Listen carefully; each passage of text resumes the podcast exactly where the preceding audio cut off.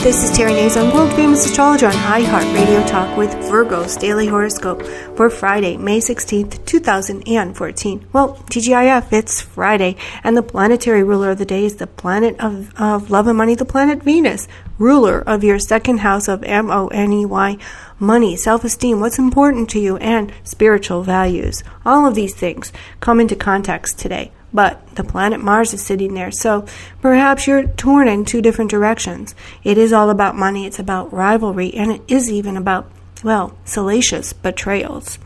Uh, when we mix love, money, and, and of course intimacy and sex, things get very complicated. And of course, we have Neptune and Chiron in your solar seventh house of personal relationships, significant others, and the M word, marriage.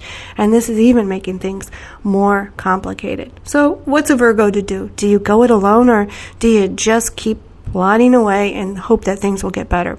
I think you just keep plodding away and hope that things will get better because things will get better. And of course, every Virgo out there is poised to rake in some serious cash. So, do you get out of the game? Do you not compete?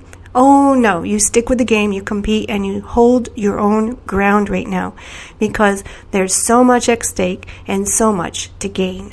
This is Terry Nazon, world famous astrologer. Visit my website at www.terrynazon.com and don't forget to add me to your favorites.